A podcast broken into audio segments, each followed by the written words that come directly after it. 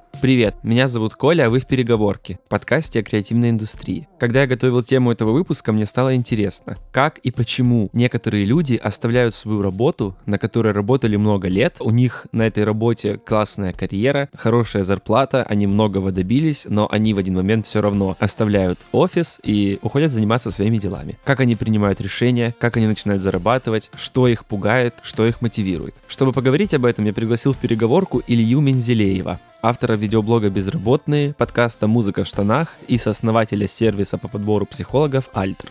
Илья рассказал, как и почему он начал делать блог «Безработные», почему решил уйти с позиции директора по маркетингу креативного квартала «Флакон» в Москве, как ему помогает музыка, почему менять работу каждые 2-3 года – это нормально. Некоторые фрагменты выпуска будут доступны только в телеграм-канале подкаста в подчеркивание переговорки на латинице. Подпишитесь, чтобы не пропустить. Ну а мы начинаем.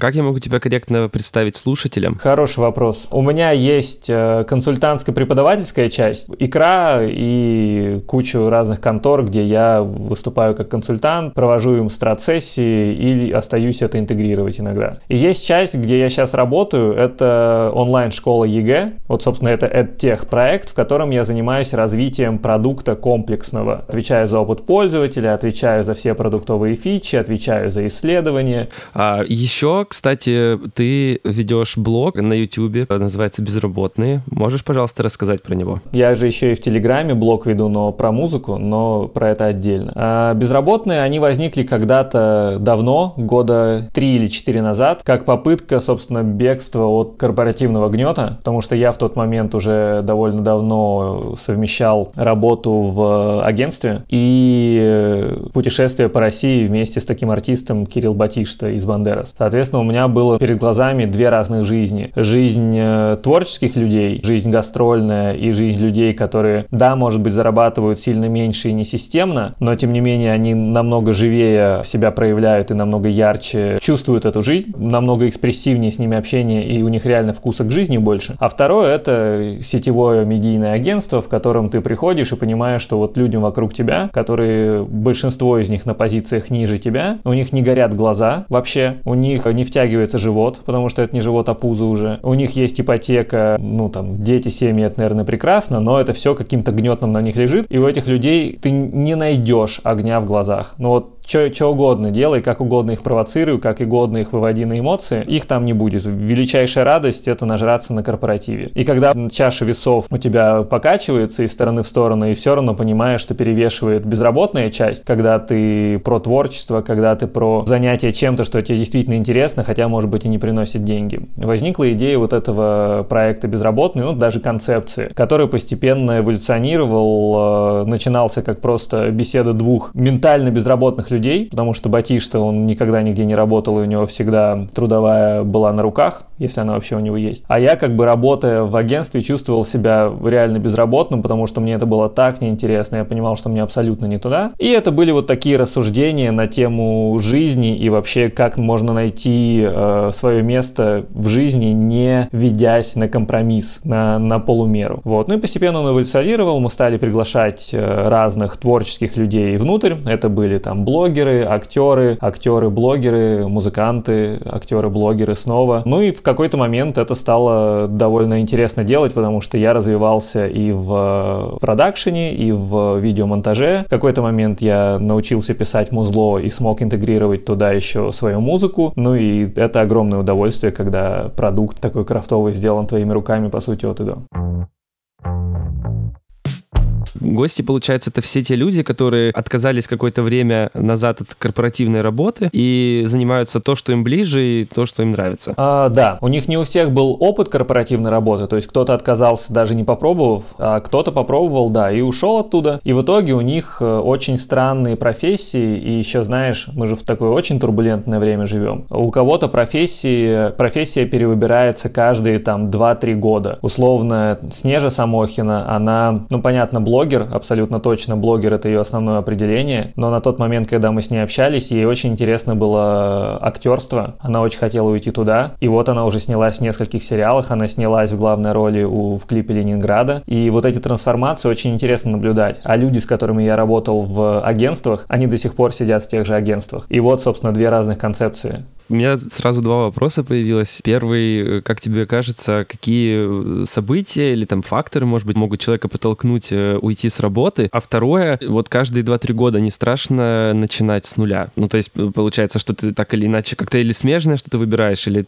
ты, ты начинаешь с какого-то начала? Чаще всего это смежное, чаще всего у тебя междисциплинарка включается, у тебя один опыт наслаивается на другой. Мне кажется, не страшно, а интересно, и мне кажется, что на самом деле это единственный возможный способ роста сейчас, да, даже корпоративного, потому что у тебя любая среда очень быстро меняется. Все так или иначе стало диджитал, все так или иначе, как это банально звучит и ужасно, все стало digital. Я имею чуть более глубокую мысль в виду, но суть в том, что у тебя реально среда, в которой ты находишься, она очень быстро меняется. Если ты за два года не адаптировался, не оброс какими-то новыми скиллами, не залез какие-то, в какой-то новый инструментарий, не адаптировался за счет каких-то новых софтовых скиллов, не социализировался каким-то новым образом или банально не принял за 2-3 года то, что ты стал на 2-3 года старше, и тебе, например, уже не 20, а 30, то ты все, ты встрял. И вот эта постоянная трансформация, это, прости господи, новая реальность, и ты ее просто в корпоративной среде, ты чувствуешь очень э, усеченно ее, кастрированно. А когда ты э, всем ветрам открытый вот в этой безработной, э,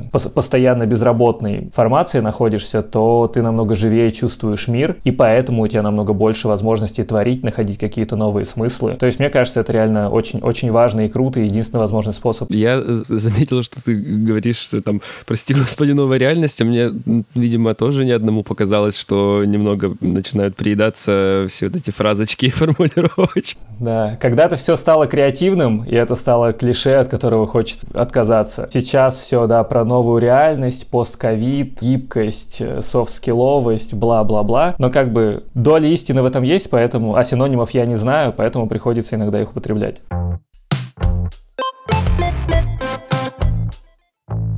Если бы ты, например, давал совет людям «уходи с работы», или он это был бы универсальный совет, ну, как в любой ситуации «уходи с работы», какие бы причины могли бы для этого быть? Окей, во-первых, это не универсальный совет, и есть люди, которым правда там кайфово, но их абсолютное меньшинство. Поэтому я бы давал совет, да, уходи с работы прежде всего, чтобы разобраться, что ты, блин, любишь, кто ты, блин, такой. Надо работать с мотивами. Ну, поскольку я в какой-то степени препод, в какой-то большой степени препод, я читаю много лекций, разрабатываю программы, и я прекрасно понимаю, что в образовании, в любом, ты не можешь человека научить чему-то. Ты не можешь ему дать какой-то ворох информации, с которым он пойдет по жизни и все будет знать. Ты можешь ему дать мотивационный пинок и можешь ему помочь разобраться с собственными мотивами. Зачем мне куда-то идти? Зачем мне это вообще знать? Вот если ты сковырнул его настоящий мотив, если ему самому стало интересно это изучать, все, оставляй его, он сам пройдет свой путь, ну потому что у каждого реально свой путь и свои ответвления, и свою информацию найдет. Если ты не сковырнул, то ты сколько угодно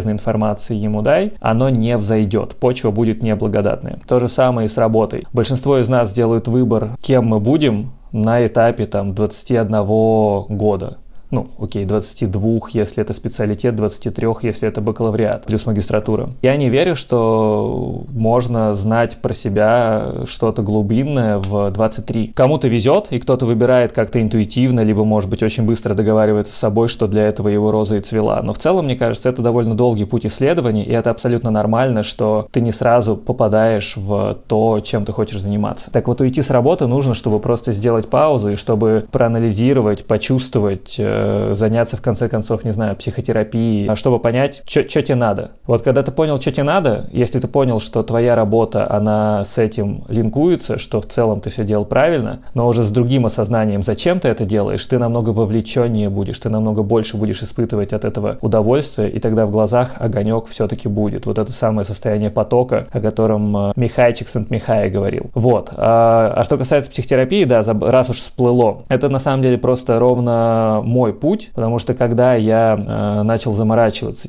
что же мне так не нравится в моей модели трудоустройства, Почему же я себя таким выгоревшим чувствую, хотя у меня офигенная команда, высокая должность, белая зарплата два раза в месяц капает на карточку, хорошие деньги. Я купил свою первую новую немецкую машину из салона и все вообще замечательно, живу на Садовом кольце. По всем факторам я успешный чувак. Среди своих сверстников все такие, типа, что ты с жиру бесишься? А я не понимал. И в этот момент в, на горизонте возник э, такой инструмент, как психотерапия. Я в нее пошел. У меня есть подруга, которая профессиональный психолог. Она мне рассказала, что там может быть хорошего, что там может быть э, плохого, ну, скорее хорошего все-таки. И я занялся терапией. И вот где-то после полугода терапии я понял, э, какую важную функцию терапия может решать. Для себя я понял там на первых трех неделях, что мне это важно и полезно. И на самом деле только благодаря терапии я решился на довольно резкий шаг уйти одним днем из рекламы. А второе, я тогда же понял, что эту миссию нужно э, многим людям подарить,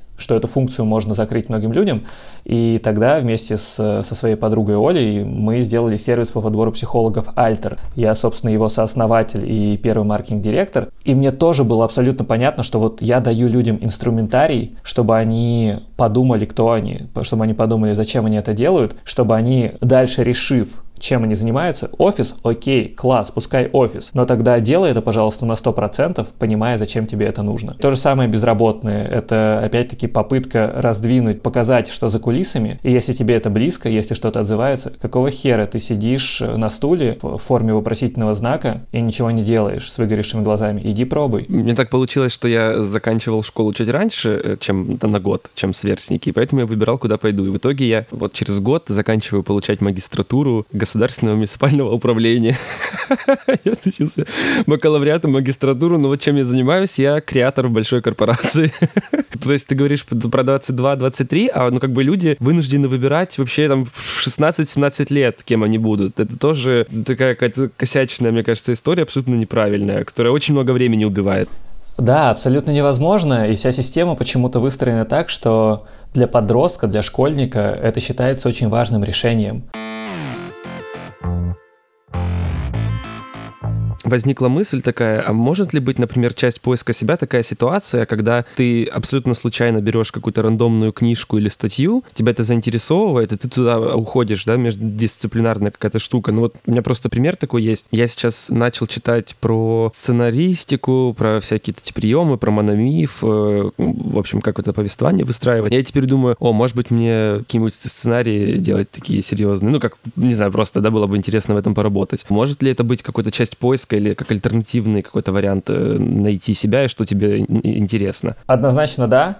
Э, давай попытаемся отказаться от формулировок «найти себя», потому что, ну, оно слишком высокопарно звучит. Я говорю про, я говорю про удовольствие и вовлеченность в жизнь. Для меня э, большинство офисных сотрудников, они просто уже мертвые. Они настолько безэмоционально живут и настолько уже совсем э, согласились, настолько компромиссов э, сами с собой договорились, что как бы это уже не жизнь для меня. Вот, собственно, работа с мотивами и вот этот поиск, о котором ты говоришь, это просто попытка вернуть вовлеченность, включенность вообще в происходящее, потому что жизнь жизнь это кайфово. И для меня величайший кайф, который я познал, это там не секс, даже не взаимная любовь, это скорее удовольствие творчества, созидание чего-либо. Придумал большую идею в рекламной коммуникации, и она стройная, гладкая, попадает в целевую восхитительно. Создал музыку прекрасно, записал подкаст, и там все классно, четко сведено и интересные мысли. Класс. Чуть подробнее отвечая на твой вопрос, собственно, после этого дисклеймера. Это утрировано, да, что надо взять отпуск, не знаю, или забрать трудовую, быть никем, и уйти в Тибет на полгода, и только потом тебе что-то проявится. Не, все намного интереснее. Надо общаться с людьми, надо читать книги, надо, надо попытаться довериться своему внутреннему навигатору. Это звучит тоже высокопарно, как будто я какая-то, не знаю, растаман обкуренный, но ты же правда в глубине души, скорее всего, знаешь, от чего ты получаешь удовольствие, от чего нет. И если тебе интересно читать про сценарное мастерство, если у тебя есть какая-то исцеляющая фантазия на тему того, что ты серьезный взрослый сценарист, то что тебе тебя сдерживает, чтобы попытаться этим заниматься. Да, возможно, ты не видишь на какой-то восхитительный уровень, насколько удовольствия ты получишь в процессе, это, это уже все окупит. И ты выйдешь на новых людей таким образом, потому что ты станешь интересен другим людям. Какие-то люди останутся в прошлом, это тоже естественный процесс. А у меня тоже еще сейчас вопрос появился, вот, например, про тоже сценарное мастерство или про какие-то штуки. А как тебе кажется, может ли это быть, знаешь, как вот полумера? То есть ты вместо того, чтобы заняться, что тебе интересно, ты как бы маленькими шажочками кусочками переходишь в соседнюю область, и тоже это какой-то компромисс? Или это все зависит от какого-то внутреннего ощущения и, и того, что тебе нравится, что тебе не нравится, и как-то лучше к себе прислушаться здесь? Я думаю, это про честность э, с самим собой. Если ты делаешь что-то, понимаешь, что, ну, там, не знаю, читаешь ты сценарное мастерство, но, но читаешь по две страницы в день, и в целом все это на полшишечки, и как бы концептуально нравится, но в свободное время я лучше позалипаю в ютубчик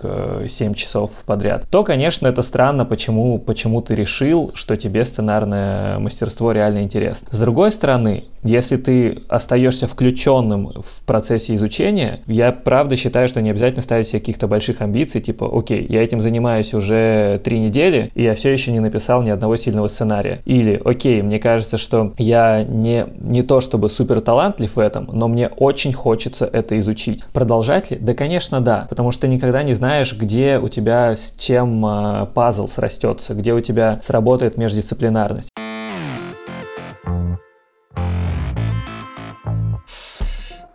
Если вам нравится выпуск и вы хотите послушать немножечко больше, подпишитесь на телеграм-канал подкаста В подчеркивание в переговорке на латинице. Здесь я публикую фрагменты, которые не вошли в финальный продакшн выпуска. Конкретно с Ильей их будет три. Ставьте звездочки в Apple Podcasts, пишите комментарии, ставьте сердечки в Яндекс Музыке и других сервисах, на которых слушаете подкаст. У меня еще вопрос э, тоже. Ты кратко об этом говорил, про твою историю выгорания и почему ты решил уходить из флакона, и в какой момент ты понял, что пора идти. Можешь, пожалуйста, чуть-чуть подробнее рассказать про это? Короче, смотри, любое выгорание, оно начинается, на мой взгляд, с э, ощущения внутри такого, знаешь, червоточины, которое тебе дает устойчивое ощущение, что так, как есть, тебе не нравится, а как хочешь, чтобы было, ты не знаешь. Вот типа, как сейчас не устраивает, хочу как-то иначе, как не знаю. Потому что если бы знал бы, естественно, естественно, ты бы к этому пошел. Вот. И дальше, ну, конкретно меня это разъедало изнутри, меня разъедала рекламная индустрия, меня разъедала... Я не говорю, что она плохая, я... просто я там не к месту. Меня разъедала она, меня разъедали люди вокруг, мне было неинтересно, и я продолжал искать. Я сделал свой музыкальный лейбл вместе с партнером, с Артемом, с Артемом Матанисяном, лейбл назывался Hustle Flower. Тогда впервые я узнал, что это возможно, что ты можешь просто из-за того, что у тебя есть лейбл и какой-то набор вообще базовых скиллов, стать интересен музыкантам. Мы тогда подписали Витю Исаева э, с проектом э, БЦХ. Это продюсер последнего альбома «Монеточки». У него недавно вышел сольник, и недавно он на вечернем Урганте выступал. Мы тогда подписали Гаяну. Это такая соул-группа, которая сейчас играет скорее синт-поп 80-х, но тоже очень клевые Гаяна и Вовка, потрясающие ребята. Мы тогда подписали Тимура Чека и поддерживали, собственно, их выход вместе с битмейкером Битом. EP восхитительный EP, с Сачи Тананда называется, и битмейкер бит, чтобы ты понимал, просто это чувак, который для диджея премьера делал продакшн, а DJ Premier это типа гуру хип-хопа олдскульного в Америке. Ну, то есть это все оказывается просто ты через одно рукопожатие знаком с DJ Premier'ом. И тогда же, тогда же появился Батишта, да, на, на этом лейбле, мы сделали ему релиз э, EP Реверс. И, блин, ты понимаешь в этот момент, что как бы есть вообще другой мир, и постепенно просто эти поиски продолжаются. Потом эти поиски продолжаются в концертной деятельности, потом эти поиски продолжаются в стартапе, который, оказывается, может быть нужен людям, и ты впервые, там, знаешь, когда я запустил стартап, по отзывам людей, даже на уровне MVP, когда это было довольно еще сырое, а, люди благодарили, люди решали свою проблему, и они тебе не пытались сделать приятно, они просто этим делились, или ты где-то в компании узнавал, что кто-то пошел к терапевту через твой сервис, а они даже не знают, что этот сервис сделал ты, и ты понимаешь, что, типа, я 7 лет фигачил начал в рекламе, в больших тендерах с огромными брендами, два, года, два года вел э, всю диджитал-коммуникацию Кока-Колы. Потрясающий бренд, все классно. Но пользу я начал приносить только сейчас. И вот когда для тебя вот, вот так вот это все, ты, естественно, выгораешь в том месте, где ты есть, ты понимаешь, что но что-то нет у тебя уже вовлечен... вовлеченности в рекламной индустрии, и ты понимаешь, что тебе нужно наружу. А когда выходишь наружу, там начинаются еще более интересные процессы, потому что ты вдруг понимаешь, что мир большой, ты вдруг понимаешь, что то, что ты хотел всегда, например, не знаю, писать музыку, оно не случайно, потому что у тебя получается писать музыку. Или то, что ты всегда хотел общаться с такими людьми, оказывается, ты можешь с ними общаться, и ты можешь быть им интересен. Ну и все, а дальше это постепенно-постепенно приводило к трансформации. Я долгое время поработал на, ну, не так уж и долго, типа 10-11 месяцев, но опыта до хрена на музыкальном лейбле, на большом Respect Production. Потом меня позвали на флакон, а там была очень ну, такая крутая история полуторагодовалая с переделкой флакона, с ребрендингом, с перестройкой команды, а потом там появилось очень много политики, очень много корпоративной возни при несистемности русского бизнеса, и я тоже понял, что, ну, так я не могу, так я не хочу, а потом пандемия, это все наложилось одно на другое, и в целом там э, ни мне не хотелось оставаться, ни начальству не хотелось э, меня оставлять, потому что не было денег на маркетинг, вот, и мы махали друг другу руками очень долго и счастливо. У меня есть вопрос про смену деятельности и про содержание. Вот э, ты, и, кстати, вот я замечал, что тоже много э,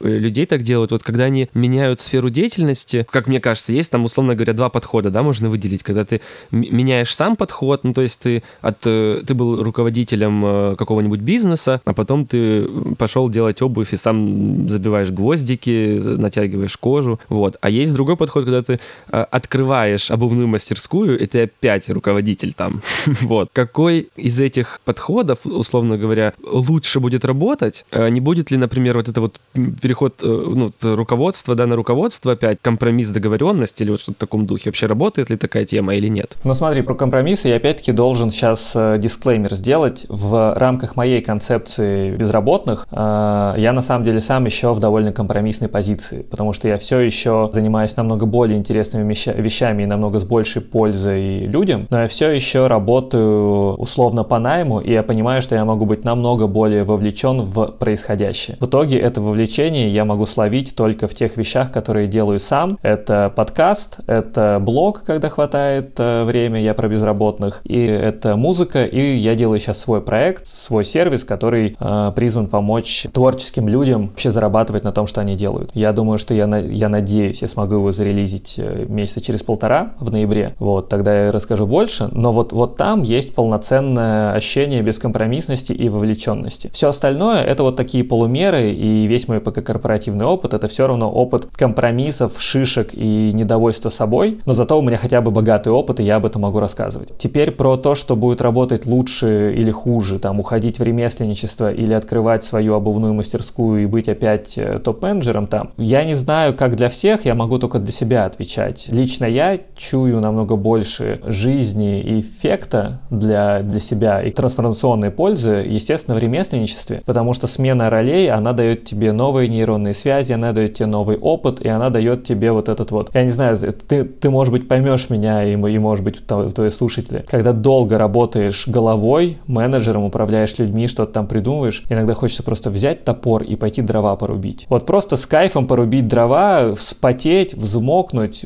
снять э, футболку, быть топлис, как в фильмах, отрастить бороду и вот от этого кайфовать. То есть смена рода деятельности, она реально требуется чуть ли не физиологически. И я сам чувствую то же самое. Вот этот кайф ремесленника, мне кажется, он сейчас очень важен. Более того, когда ты заботишься о качестве продукта, который делаешь, тебе все равно надо спускаться вниз и реально через себя пропускать весь опыт, самому понимать, как эта обувь создается, если это обувь, как она делается. Только тогда ты можешь отвечать как управленец за, за происходящее. И там мой корпоративный опыт, когда я мог уже на стороне клиента влиять на продукт, он говорит ровно об этом же. На, надо было поменять входную группу на флаконе. Вот я реально сам ходил с э, рулеткой, замерял, где она должна встать, делал фотографии, прикидывал, наблюдал за аудиторией, куда ей удобнее будет, как распределяются потоки, и только тогда я мог забрифовать. Или там мы делали серию летних вечеринок только через себя, приходя от и до в ней находясь, корректируя каждый новый раз какие-то косяки, которые там есть, только тогда ты приходишь к какому-то хорошему продукту и понимаешь, как, собственно, на уровне управления и уже там внешней коммуникации на это можно влиять. Поэтому я, конечно, про снизу вверх движение, а не сверху вниз. Знаешь, вот у меня есть знакомый дизайнер, тоже много лет работает дизайнером, сейчас э, ходит в гончарную студию, делает кружки, всякие разные кружки, тарелки, и она такая, блин, хочу теперь сделать набор, а может быть мне продавать теперь свои кружки-тарелки делать? По-моему, классно. А даже если нет, то она, возможно, никогда так в жизни не кайфовала, как сейчас. Я замечал еще такую штуку, что когда человек начинает заниматься каким-то своим любимым делом, он, там, знаешь, как-то потихоньку его систематизирует, он становится на какие-то рельсы, и через время это начинает выглядеть как тоже полноценная работа. Ну, вот как пример, у меня психолог, к которому я хожу сейчас, а, она раньше работала в МВД, пресс-секретарем, по-моему, или что-то такое. Но у нее было, да, психологическое образование, она ходила на дополнительные курсы, повышала квалификацию, в итоге в один момент она просто подписалась на меня в Инстаграме маме с рабочего аккаунта, и я подумал, что буду к ней ходить. Вот. И она очень крутой психолог, кстати, с ней прям очень комфортно работать. Ну вот, но мы с ней разговаривали тоже, и она говорит, у нее много клиентов, там тоже сейчас много всяких выступлений, там куда-то еще ее зовут, приглашают, это тоже получается работа. А может ли быть такая история, что вот, например, через какое-то время тебе опять придется менять э, вид работы и деятельность, потому что это уже опять вот эта вот не очень приятная мерзкая деятельность, э,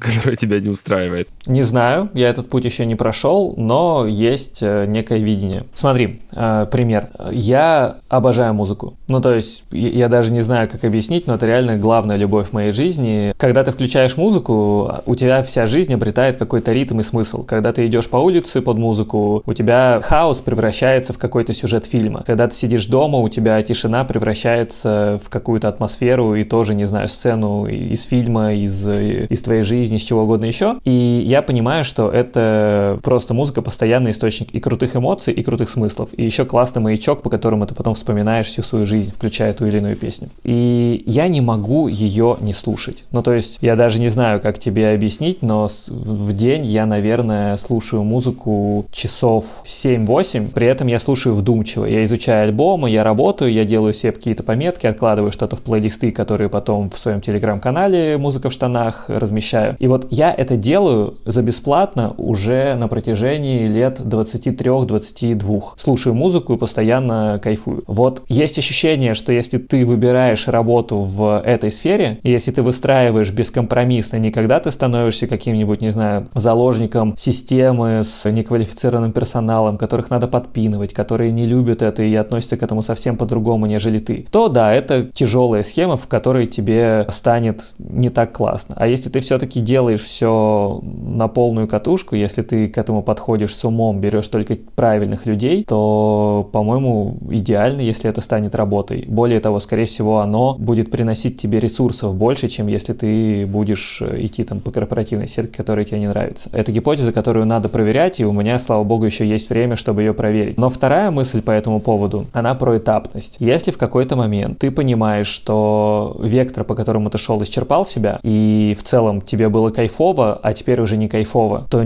по-моему, нет абсолютно ничего плохого в том, что этап может подойти к концу и может начаться какой-то новый этап. Э, в этом тоже честность к себе, и надо научиться начинать что-то новое. Ну, мы же заканчиваем отношения, которые нам не нравятся, но они же нам нравились, было же все классно. Почему нет? Я в данном случае не фаталист, и если там я люблю музыку сегодня и уже 23 года, абсолютно не означает, что мне с ней хорошо будет в профессиональном виде следующие там N десятков лет.